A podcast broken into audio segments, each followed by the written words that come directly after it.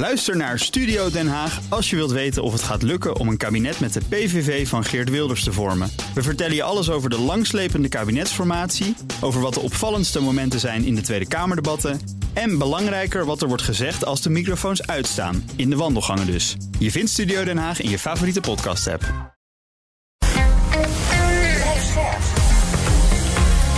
BNR Nieuwsradio. BNR breekt. Ivan Verrips. Goedemorgen en welkom. Vanaf half twaalf praat ik over het nieuws van de dag. Over werkende ouders die schoolspullen voor hun kinderen niet meer kunnen betalen. En over salarisverhogingen voor de Royals van zo'n 2 miljoen euro. Veel partijen in de Kamer vinden dat vreselijk, maar Rutte vindt het allemaal prima. In mijn panel vandaag Carline van Breugel, communicatieadviseur. Goedemorgen. Goedemorgen. Fijn dat je er bent. En Tom Scheepstra, beleidsmedewerker bij het ministerie van Justitie en Veiligheid. Goedemorgen. Goedemorgen. Goed dat je er bent. We gaan beginnen met... BNR breekt. Breekijzer. Dat heeft te maken met het spook dat corona heet... en zich beetje bij beetje weer begint te mengen in ons dagelijks leven. Het aantal besmettingen, het aantal ziekenhuisopnames stijgt. Minister Kuipers heeft gisteren het alarmniveau verhoogd... en een uurtje geleden kwam de OVV met hun tweede onderzoek... naar de aanpak van de coronapandemie. En daarom vragen we ons af, maak jij je zorgen om die uh, najaarsgolf... die toch echt wel begonnen lijkt te zijn... en eventuele andere golven daarna? Of zal het je tijd wel duren? Ons breekijzer, ik maak me totaal geen zorgen om een nieuwe coronagolf. Wat vind jij? 020 468 4x0 is ons telefoonnummer als je wil reageren. 020 468 4x0. En je kan ook van je laten horen via BNR Nieuwsradio op Instagram. Dan krijg je over een minuutje of 20 een tussenstand van me. Uh, maar het leukste is even bellen. 020 468 4x0. Zometeen gaan we naar viroloog Ab Osterhaus. Maar ik begin eventjes bij politiek verslaggever Leendert Beekman in Den Haag... die dat OVV-rapport gelezen heeft. Goedemorgen, Leendert. Goedemorgen, Iwan. Ja, het is weer een kritisch rapport. Dat werd al verwacht. Onder andere over maatregelen waarvan we eigenlijk niet wisten... en ook nog steeds niet weten hoe goed ze werken. Ja, dat klopt. Het gaat over de periode september 2020. Dat was de zomer, de eerste zomer na corona. Dat liep uh, nog relatief rustig. Hè? We dachten eventjes, uh, een tussenpauze waren we terechtgekomen. En het loopt tot juli 2021. En daarin dat zit die winter met die harde lockdown. Onder andere met de avondklok. Het kabinet nam toen een paar belangrijke maatregelen. Mondkapjes, scholen werden gesloten in december en de avondklok.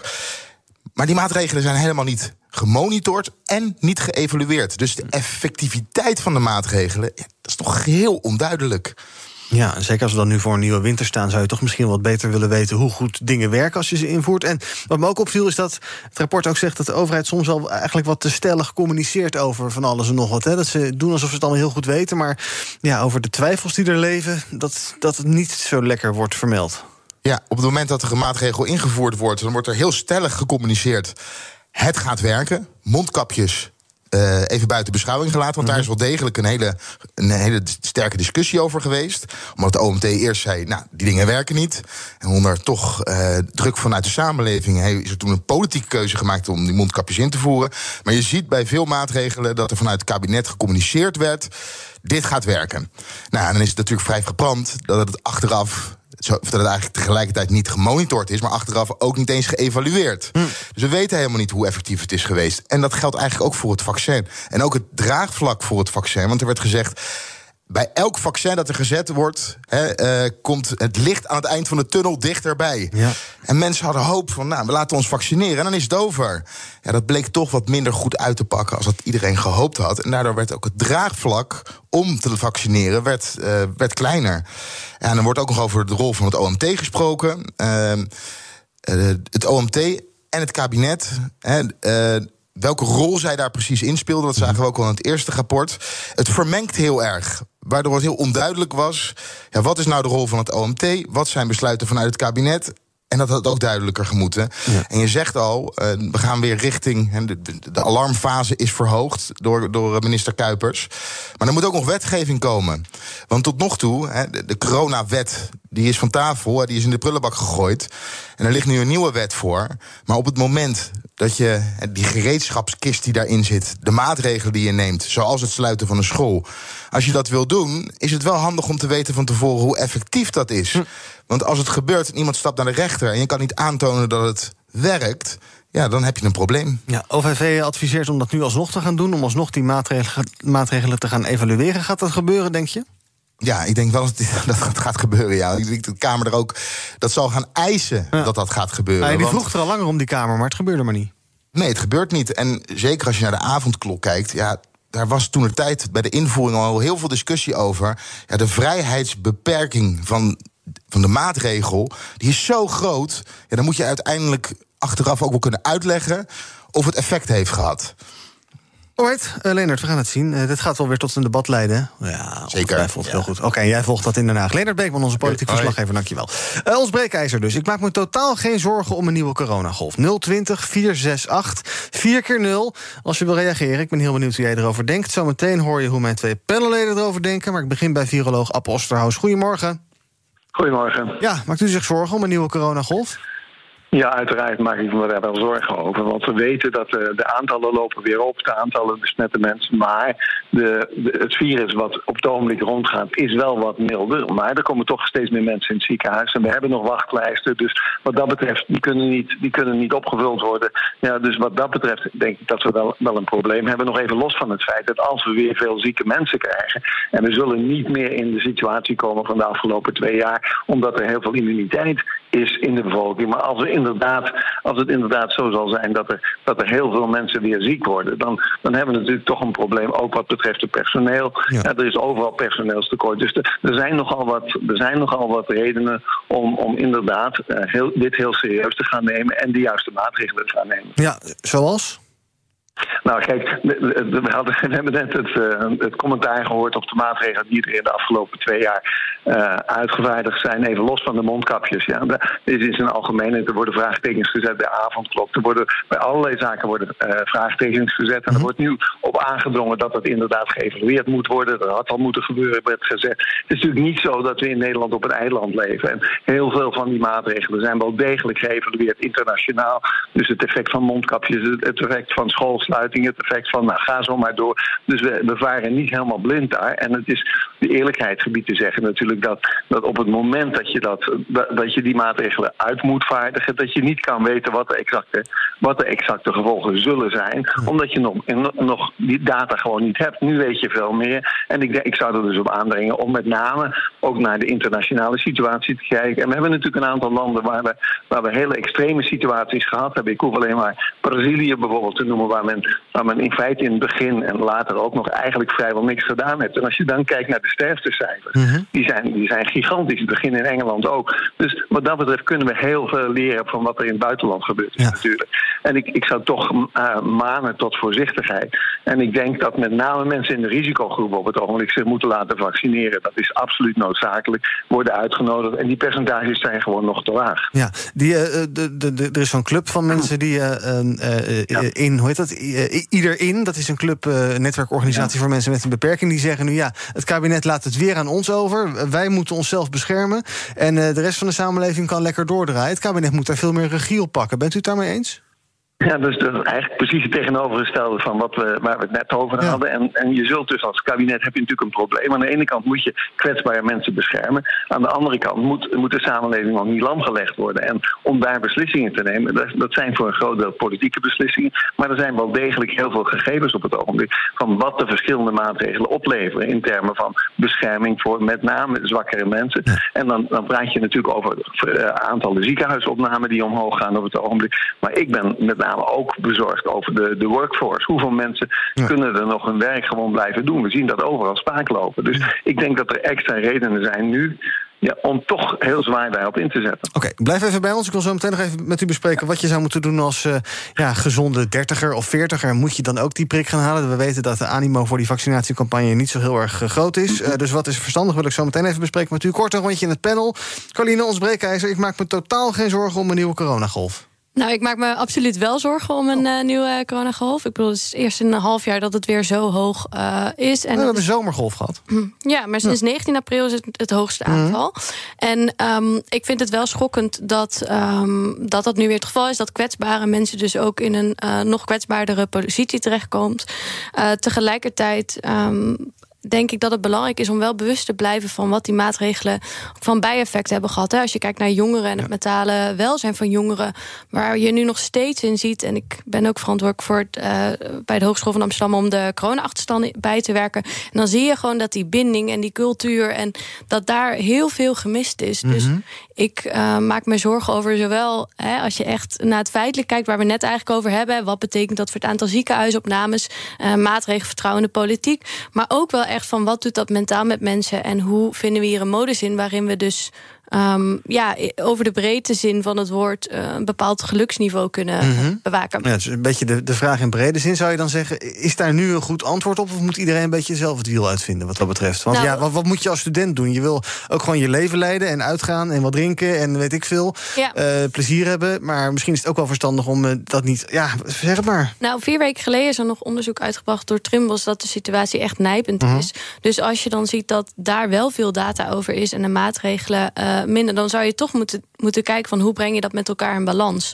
Uh, en ik kan ook niet zo nu het, uh, het laten weten, maar wat het dan moet zijn. Maar wat ik wel kan zeggen is dat die communicatie heel belangrijk is. En dus ook durven reflectief te zijn van we weten het niet, open zijn. want anders haak je denk ik nog meer mensen af. Hm. En dan kun je afvragen of beleid nog wel werkt. Tom, zorgen of geen zorgen om een nieuwe coronagolf? Ja, ik maak me absoluut zorgen. En gelukkig zien we wel dat in iedere golf relatief het aantal op de IC uh, wat minder wordt. Mm -hmm. Maar nog steeds honderden mensen die worden opgenomen. En het werd net ook al gezegd: hè, van wat gaat er gebeuren als bijvoorbeeld weer heel veel mensen bij de NS ziek worden? Of in de ziekenhuizen of op scholen. En als we nou uh, met z'n allen als Nederland voorbereid waren en de overheid die had gezegd van uh, werkgevers bereid voor de situatie in het najaar, want het kan weer nijpend worden, dan hadden we misschien nog iets meer vertrouwen omdat we voorbereid waren. Maar eigenlijk hebben we met z'n allen gedacht: we zijn klaar met Mhm. corona. We willen geen prikken meer, het hoeft niet meer. Uh, en als we dan ook nog net horen dat er uh, niet goed geëvalueerd is. Ja, dat helpt natuurlijk niet voor draagvlak, waar we nu weer in die mindset moeten van voorbereiden voor een erg uh, scenario. Ja. Doe jij alweer een mondkapje op in de trein? Uh, nee, nee op dit moment nog niet. Uh -huh. Maar ja, dat zijn wel uh, maatregelen waar we aan moeten denken. Ja, maar je kan ik ook proactief dat weer zelf gaan doen. Maar dat, dat, besluit heb je ook nog niet genomen. Dus, dus ja, waar zit dan, wanneer ga je iets doen? Ja, nou, volgens mij zijn we nu in die fase 2 van oplettendheid. Maar als het zo meteen fase 3 is... Ja, en, en ja, je merkt gewoon ook om je heen dat mensen zieker worden. Ja, ja dan ga ik ook kijken uh, of ik zo'n prik kan halen. Ja. Want dat is ook zoiets, hè. Zet dat gewoon open voor je ook, iedereen kan je ook die nu wil. alvast doen. Maar dat doe je ook dus nou, niet. Kan dat, dat kan volgens niet, nee. Volgens mij vooral de kwetsbare Ja. groepen. Dus doe dat ook uh, ja, zo snel mogelijk. Als je kan. Maar als ik okay. daar mag aanhaken, ik, ik forens veel van mijn werk naar Den Haag. En dan zit je ook inderdaad heel vaak met mensen in de trein die gewoon vol aan het hoesten zijn, ja. uh, duidelijk ziek zijn. Uh, of in ieder geval voldoen aan die fase waarin je uh, beter niet in een trein kunt gaan zitten. Dus je merkt dat het nog niet zo leeft in de samenleving als het misschien wel zou moeten. Misschien helpt dit uh, niveau erbij. Worden we weer even wakker geschud, maar misschien is het nog niet genoeg. Misschien hebben die kuchele mensen ook allemaal getest. Dus dat is allemaal prima. Ja, maar als je in een coupé zit met toch wel, ik denk wel vaak tien mensen of ja. zo. En vaak, nou ja, weinig personeel bij de NS. Je ja. zit heel dicht op elkaar. Zou je ja. überhaupt zeggen, ben je verkouden of grieperig, maar blijf lekker thuis. Ook al heb je getest en is het allemaal prima. Maar... Nou, ik vind in principe niet dat het aan mij is. Maar ik heb uh -huh. zelf wel, als ik die klachten heb, ga ik niet in een volle trein zitten. We gaan naar onze luisteraars. Kijk hoe zij, wat zij ervan denken. Ons breekijzer. Ik maak me totaal geen zorgen om een nieuwe coronagolf. Jeroen, goedemorgen. Goedemorgen, Ivan. Zeg het maar. Hey, uh, ik ben het uh, ook uh, oneens. de cijfers stijgen nu al supersnel. En mijn vraag is, zijn Nederlanders nou zo naïef en of lui? Want als ik voor vijf minuten de supermarkt inga... dan doe ik gewoon even voor die vijf minuten een mondkapje op... Mm -hmm. en hou even die anderhalve meter afstand. Maar ik ben momenteel wel de enigste die dat doet. Ja. En het is gewoon echt een kleine moeite. Ja, en doe je dat voor jezelf of voor anderen of voor allemaal? Beiden. Ja, precies. Ja. En waar, wat denk jij? Het boeit ons niet zoveel meer. Het is een beetje weggezakt. Uh, ja, we zijn ja, het vergeten. Is, ja, ik weet het niet. Dat is een beetje de vraag ook. Ja. Is het iets in onze cultuur? Ja, nou ga ik zo bespreken. Dank voor het bellen. Rob, goedemorgen. Ja, goedemorgen met Rob Quist de Beeld. Ja, ik maak me daar wel zorgen over. Mm -hmm. Ik ben het niet eens met de, met de stelling. En waar ik me vooral zorgen op maak is de geringe opkomst van ouderen en kwetsbaren bij dus nieuwe vaccinatieronde. Ik denk dat we dat niet moeten hebben. Ik denk dat we gewoon niet meer de ellende moeten hebben rond de feestdagen die wij vorig jaar en het jaar daarvoor hebben gehad. Dus denk een beetje ook aan de mensen aan de zorg. Denk ook om de middenstand. En voor de rest ben ik het volledig eens met wat mijn oud RIVM-collega Ab zojuist gezegd heeft. Ja, ja. oké, okay, heel goed. Nee, heel goed, dankjewel voor het bellen. Fred, goedemorgen. Goedemorgen met Fred uit Den Bosch. Ik eh, heb bespeurd dat eh, veel mensen laconiek omgaan met preventiemaatregelen ter voorkoming van coronabesmetting. Mijn eigen huisarts, die ik vanmorgen hier thuis heb gehad, die heeft gezegd: het was weer een druk weekend. Ik heb vier patiënten laten opnemen in het JBZ in Den Bosch. Ja. Met corona. Met andere woorden. Straks zitten we in de grote problemen en sterven er weer mensen op de IC. Er is geen personeel, we zitten nog met de corona-achterstanden van vorig jaar. En nou ja, tel uit je wind zou ik zeggen. Dan eh, zijn we weer helemaal terug bij af. Dankjewel, Fred, voor het bellen. En nog eh, twee bellers. Rashid, goedemorgen. Hey, goeiedag. Ik ben, het tot, ik ben het er niet mee eens, want ik ben... eh, nee, weet je wat het is? Het is meer voor... Nou, de zomergolf gaat. Ehm, daar hebben we ook van alles en nog wat gedaan. En er was ook eigenlijk niks zoveel aan de hand en nu loopt het weer op. Maar waar is de griep gebleven? Ja, joh, joh, ja, waar is de griep gebleven? Want normaal is het altijd rond deze seizoen is er altijd griepvirus. Maar ja, dat is nu gewoon vervangen door corona. Uh-huh. Maar met de griep altijd. Waar is de griep? Ja, de verbinding is een beetje slecht. Dat ligt overigens niet aan jou hoor, ligt aan onze internetverbinding. Maar eh, eh, ga ik zo nog even voorleggen waar de griep gebleven is. Tot slot even Frodo, goedemorgen. Ja, goedemorgen Iwan. Het gaat weer over corona, dus ik denk, ja, we moeten even bellen. Heel goed. Eh, ik maak me totaal geen zorgen. Ik maak me natuurlijk zorgen om hele andere dingen. En ik denk met zoveel miljoenen Nederlanders. Eh, over een imploderende wereldorde, die op maatschappelijk niveau enorme gevolgen gaat hebben. Alle stijgende prijzen, de onzekerheid. Kijk, dat, dat soort zaken gaan levensjaren kosten, al die zorgen. En al die gevolgen. Net zoals de corona-aanpak de afgelopen jaren enorm veel levensjaren heeft gekost bij jongere mensen. Al, alle psychische eh, klachten, werkachterstand, schoolachterstand. Ik denk dat we echt met de verkeerde zaken bezig zijn. Dank, Frodo. BNR breekt. Ivan Verrips. Apostelhaus, ehm, ja. een paar eh, dingen die we gehoord hebben. Waar is de griep gebleven? Ja, de griep komt eraan. En eh, we, moeten, we, moeten, we, we moeten... Kijk, het is mogelijk op het ogenblik om je tegen allebei te laten vaccineren. Maar misschien als ik nog even in mag gaan op, op eh, wat, wat de verschillende bellers gezegd hebben. Aan de ene kant is het natuurlijk zo dat bijna allemaal maken ze zich zorgen. Dus ik vraag me af hoe representatief dat is voor de hele bevolking. Maar, maar of dat het alleen maar de mensen zijn die zich zorgen maken die bellen. Maar ik hoop dat inderdaad dat die, dat, dat bewustzijn dat dat groot, groter wordt. Ik nog even ingaan op die jongeren. En, en eh, het feit dat, dat zeg maar, het onderwijs gesloten is, et cetera. En dat mogelijk weer zou kunnen gaan gebeuren. Wat zou erop tegen zijn om gewoon jonge mensen zich te laten vaccineren? En als ze gevaccineerd zijn, kunnen ze gewoon deelnemen aan het onderwijs. Ik denk dat dat een, een oplossing is waar we eigenlijk veel te weinig over gesproken hebben. En ik denk dat we daar eens even heel goed naar moeten kijken of we dat toch niet een prioriteit moeten maken. Maar dat klinkt toch een beetje als Los- 2G, wat we eigenlijk niet wilden. Dat je moet prikken om naar school te kunnen. Ik geloof dat we toch wel met z'n allen besloten hebben dat, dat we dat niet willen. Nou, we hebben met z'n allen nog niks besloten natuurlijk voor het komend jaar. En ik denk dat als... Kijk, die outcry, en ik ben het daar helemaal mee eens, zeg maar... De, de, de impact die het heeft op scholieren, die het heeft op studenten, is, is gigantisch. Ja, dat, dat hebben we overal gehoord van alle deskundigen. En als het inderdaad is, zo is dat we een veilig vaccin hebben...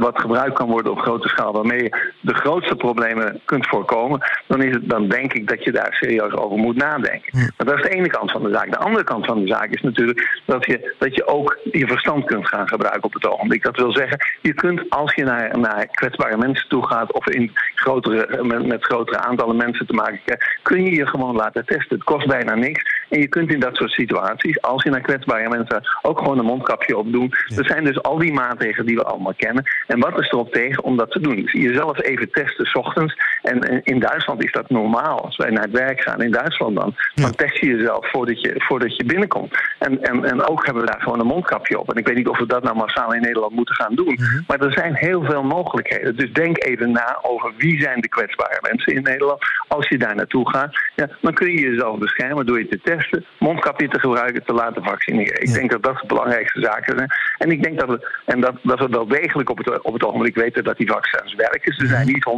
100%, maar ze werken, ze, ze werken heel goed. Zeker nu de vaccins die ook de Omicron-variant bij zich hebben, die Omicron-variant die overigens veel sneller spreidt. Op het ogenblik dus extra problemen gaat geven. Dus vaccinatie, mondkapjes en, en gedraag je op de goede manier. Ver- Vermijd contacten met kwetsbare mensen. Ja, jij, jij vertelt het me nu, maar ik hoor het eh, niet in eh, spotjes op tv of in de bushokjes en dergelijke. Is de overheidscommunicatie helemaal weggezakt op dit onderwerp?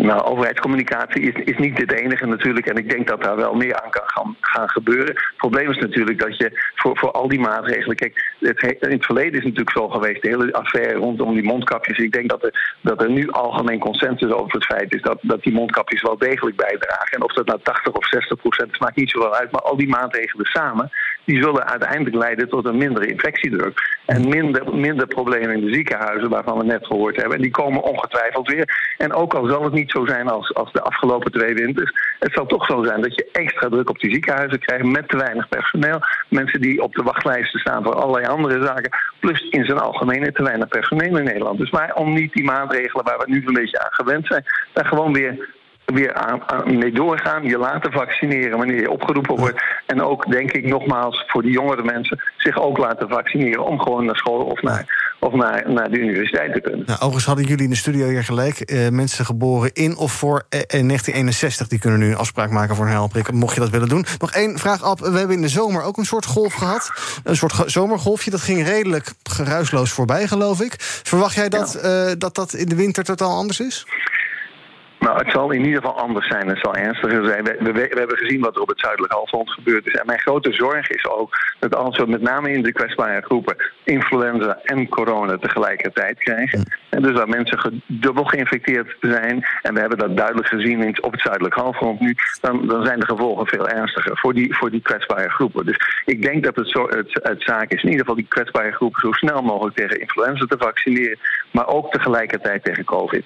En dan, en dan daarnaast denk ik dat een vrij algemene policy van mensen om zich te laten vaccineren. En nogmaals, mondkapjes te gebruiken, afstand te bewaren. Al die zaken wanneer je te maken hebt met de mogelijkheid dat het virus zich verspreidt. En dat hebben ze net gehoord hoe het is in coupés, in de treinen en zo. Nou, dat is natuurlijk van de gekken dat, dat bij iemand kan gaan zitten hoesten en dan, en dan vijf, zes andere mensen zou kunnen gaan aansteken. Dus ik denk dat je echt je verantwoordelijkheid daar moet nemen. En ik ben wat dat betreft, ben ik met minister Kuipers eens dat hij zegt, een deel van de verantwoordelijkheid ligt ook wel degelijk bij de mensen zelf. Het kan niet allemaal afgedwongen worden door de overheid. En ik denk dat dat heel erg belangrijk is. En als je dan praat over communicatie, dan denk ik inderdaad dat dat een boodschap is die veel harder, harder doorgezet moet worden. Dank, viroloog Ab Osterhaus. Fijn dat je even bij ons was. En ehm, ja, dan kom ik nog even naar de communicatiedeskundige. Ehm, ja. Nou ja, ik vond wel in de tijd dat het echt hoogtijdagen van corona Ja. waren. In de negatieve zin dat er veel persconferenties toegankelijk werden. Dat er uiteindelijk ook hè, eh, Irma erbij stond voor de gebaren, voor de toegankelijkheid. Dat het, dat, eh, is Irma nu tegenwoordig? Ja, volgens mij is hij vervangen omdat ze die, die zichtbaarheid helemaal niet wilde. was het einde ook gewisseld. Ja, want ze Oh wilde volgens mij. Ja, ik zag het later weer een keer, maar ze Oh. wil eigenlijk die zichtbaarheid niet. Is er goed recht overigens. Maar ehm, en ook überhaupt dat eh, het taalgebruik wat toegankelijk wordt, zag je overigens ook met het rapport van Remkes laatst. Dus we zetten daar wel stappen in. Ja. denk ik. Tot slot, ehm, eh, Tom, eh, ja, Ab Osterhaus die roept- doet een beroep op eh, eh, eh, ook zelf verantwoordelijkheid nemen. Eh, dat is natuurlijk wel lastig als je, ja, de urgentie op straat is nog niet zo te zien. Dus Nee. ja, hoe krijg je, creëer je daar dan eh, awareness Dus- voor in lelijk Nederlands? Ik, ik ben het daarmee eens. Aan de andere kant, ik denk echt dat de overheid moet gaan sturen. Dus eh, kom met dat verhaal. Ik denk dat de opdracht heel duidelijk is: Nederland moet zoveel mogelijk open blijven. Omdat we hebben gezien onder jongeren dat eh, zelfmoordpogingen zijn gestegen, dat eenzaamheid stijgt. Plus, het is nog niet benoemd, maar de samenleving is al lichtelijk ontvlambaar vanwege ook de inflatie. Als we nu zometeen ook nog een eh, coronagolf krijgen, de ziekenhuizen weer eh, nou ja, volkomen, dan hou ik mijn hart vast. Ja.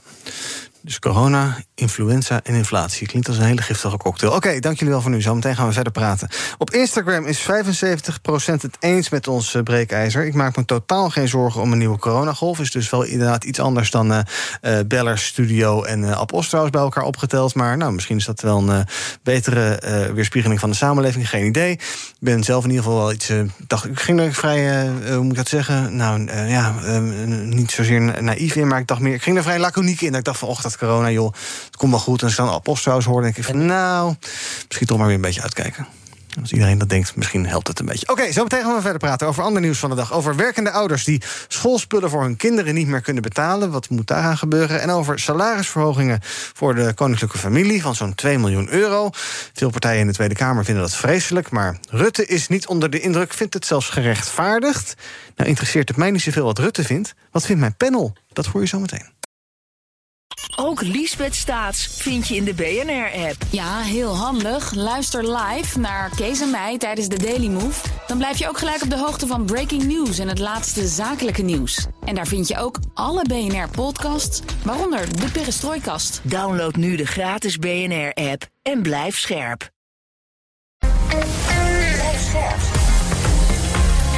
BNR Nieuwsradio. BNR breekt.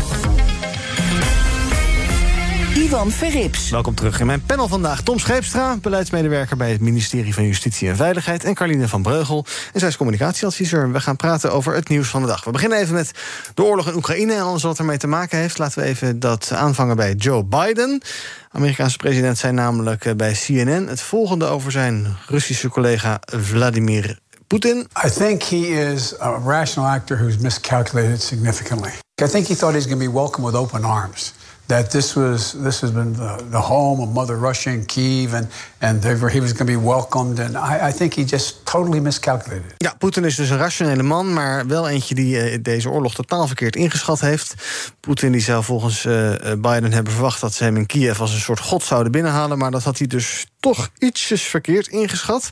Wel even benieuwd hoe jullie dit zien. Eh, Poetin, eh, Tom, zie je dat als een soort als een rationele man, iemand die precies weet wat hij doet, heel berekenend, of toch eh, een gevaarlijke gek, of allebei? Uh, ja, allebei. Normaal gesproken heel erg koud en heel erg berekenend. Uh, ja, ik ben het eens hè, wat president Biden zegt. Aan de andere kant laten we nu niet naïef worden. Want een paar maanden geleden heeft het nog maar een haartje geschuwd... of hij had Kiev wel ingenomen. Een paar kilometer waren ze bij de grens.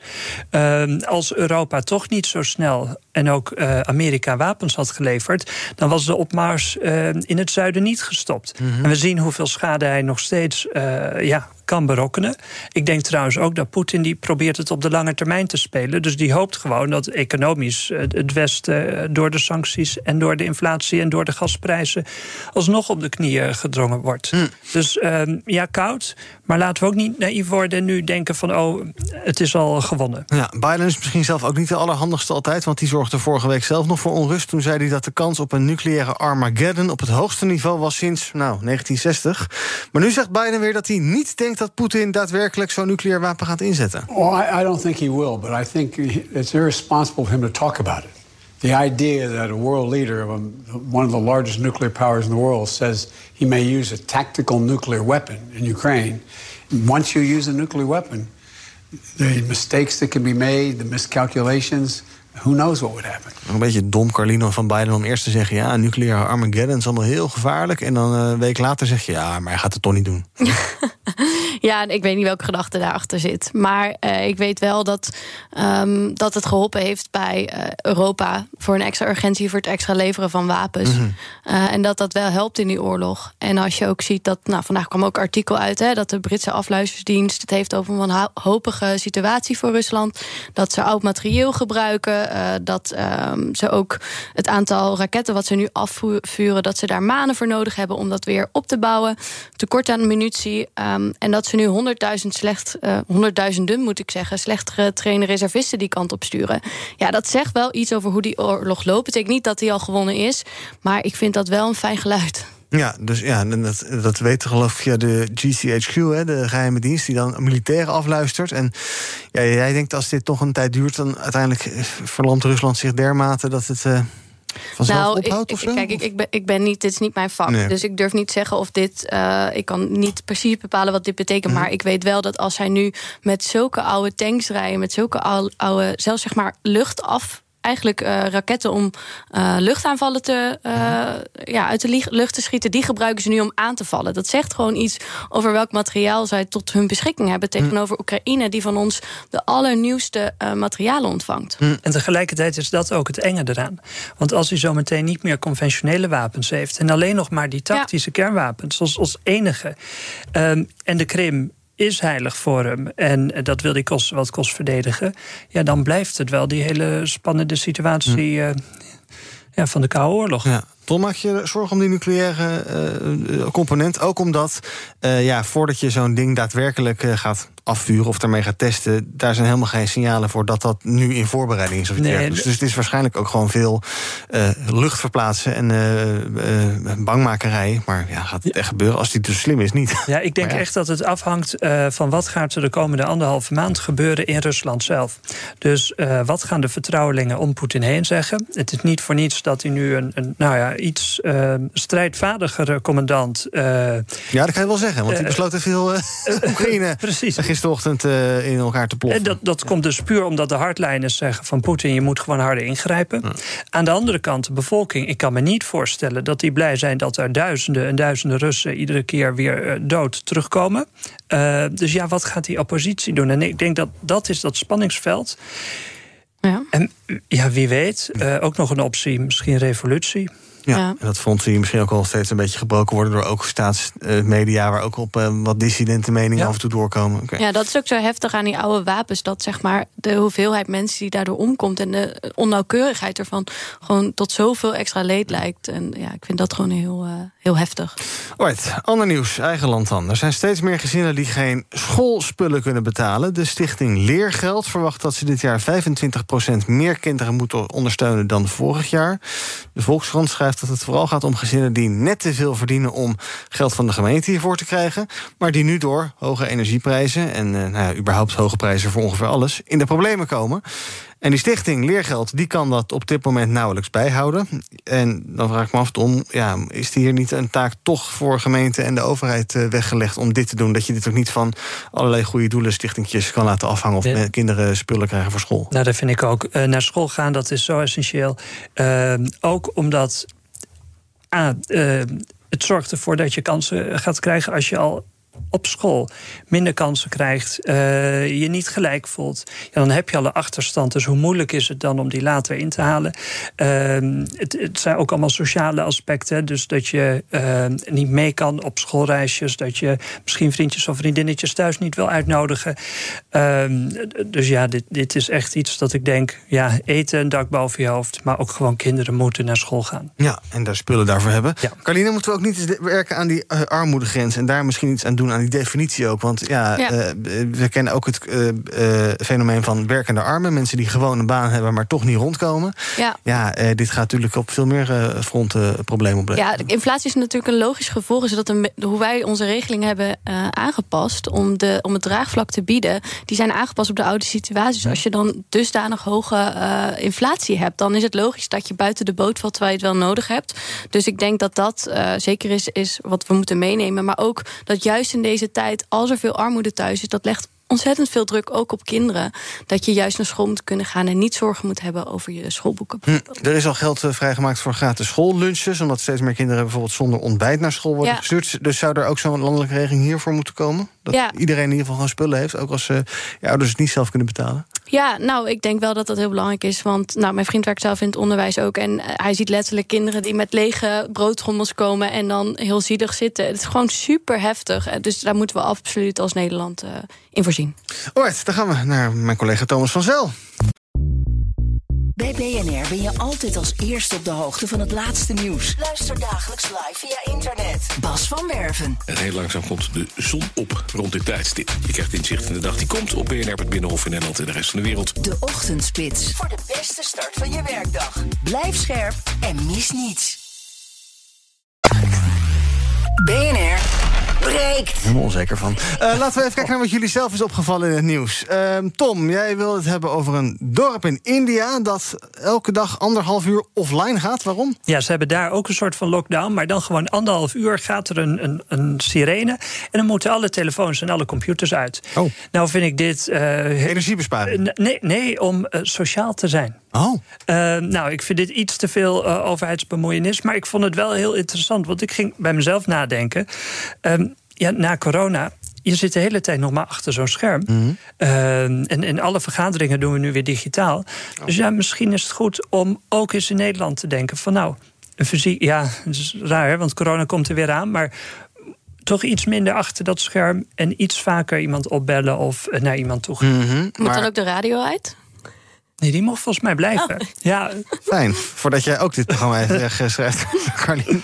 Uh, maar niet, niet opgedrongen dus, maar meer gewoon even wat meer bewust zijn bij jezelf. Iets van, meer joh, bewust. Uh, als je na negen uur op je telefoon op een dag is, het misschien ook tijd om een uurtje. Een collega die zei deze week, uh, een jaar geleden, als we dan overleg hadden, dan belden we en dan deden we een rondje lopen. Ja. Waarom doen we dat nu niet meer? Ja. Uh, of is dat alleen bij jullie? Want ik heb eigenlijk helemaal amper digitale meetings. Het is allemaal weer een beetje. Ja, ik heb bijna alleen maar. Is dat bij de overheid hoor? Uh, ja, het is, uh, ja, het is vreselijk. oh, maar mag je ook niet meer naar kantoor? Jawel hoor, ja, Oh. ik mag gewoon naar kantoor. Maar het is ja, ongeveer de helft is fysiek en de andere helft is digitaal. Dus en jij zegt wat minder digitaal. Je kan ook gewoon niet naar die meeting gaan, digitaal. Ja, dan krijg je gedoe. Nou ja, oké, okay, doen we dat niet. Carline, jij wil het hebben over serieus nieuws. Um, want de minister van Justitie, Dylan Jezelgus, die wil dat er een wet komt tegen ongewenste seks. Met die wet ben je strafbaar als je seks met iemand hebt waarvan je weet of had moeten of kunnen weten dat die andere dat niet wil. En dat zit, geloof ik, in andere landen wordt er ook al aan gewerkt. In Spanje is zo'n soort wet, in Zweden is zo'n soort wet. Goed idee, hoe, hoe, moet dat ongeveer gaan werken? Ja, nou wat ik daar heel belangrijk aan vind, is dat nu het beeld van verkrachting of van aanranding is dat je van, hè, daar word je ook als jong meisje denk mee opgegroeid, is dat je van je fiets wordt getrokken door iemand mes op je keel en dat er dan zoiets gebeurt. En daar ben je denk ik ook heel bewust van als vrouw, als je in donker fietst en zo. Maar dat eigenlijk um, verkrachting of aanranding vaak ook gebeurt in sociale situaties met iemand die je kent. Um, en dat het niet altijd natuurlijk voelt voor mensen om zich te verdedigen. En dat betekent dat veel uh, mensen bevriezen.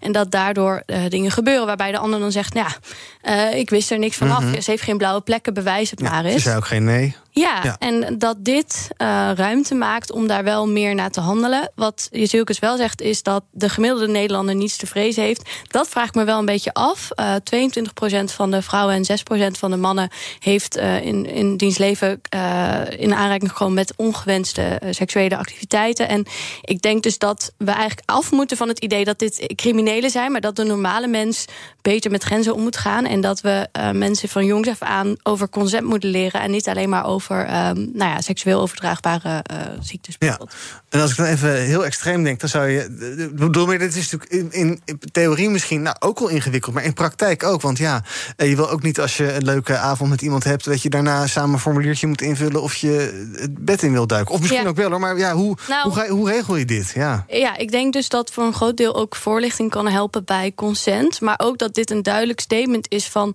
uh, dat er zijn gewoon mensen die dit wel met opzet doen. Hè, die gewoon als mensen uh, bevriezen daar wel mee doorgaan. Omdat ze ook weten dat dat, dat kan. Mhm. Dus ik denk dat het een belangrijk signaal is allereerst. En ik denk ook dat um, waarom zij bijvoorbeeld niet kiest voor een formulier invullen samen, zoals in Zweden het geval is, is dat ook tijdens dat je met iemand in bed ligt, prima op een gegeven moment kan denken: Goh, ik vind het toch niet fijn Ja. met jou. En dat er dan niet een ja op papier staat waarbij je bijvoorbeeld uh, het idee hebt dat je door moet gaan met iemand. ja, eigenlijk gewoon common sense toch? Als je Dat zou het ja. echt moeten zijn. Maar ik zou nu ook heel anders, als ik nu 70 was, zou ik denk ook weer anders omgaan met consent. Omdat ik zelf ook wel vaak, en het heeft ook te maken met hoe we naar vrouwen kijken in seks. Als vrouw ben je zo kwetsbaar omdat je zo snel een slet wordt genoemd. Je bent al heel blij als iemand zijn mond houdt, bijvoorbeeld. Ja. Dus je, je brengt vrouwen in een positie waarbij ze ook niet goed grenzen uh, durven aan te geven. Mhm, En als wetgeving daarbij kan helpen, is dat alleen maar prima. Onder andere, ja. Alright, laten we even kijken wat er trending is op de socials.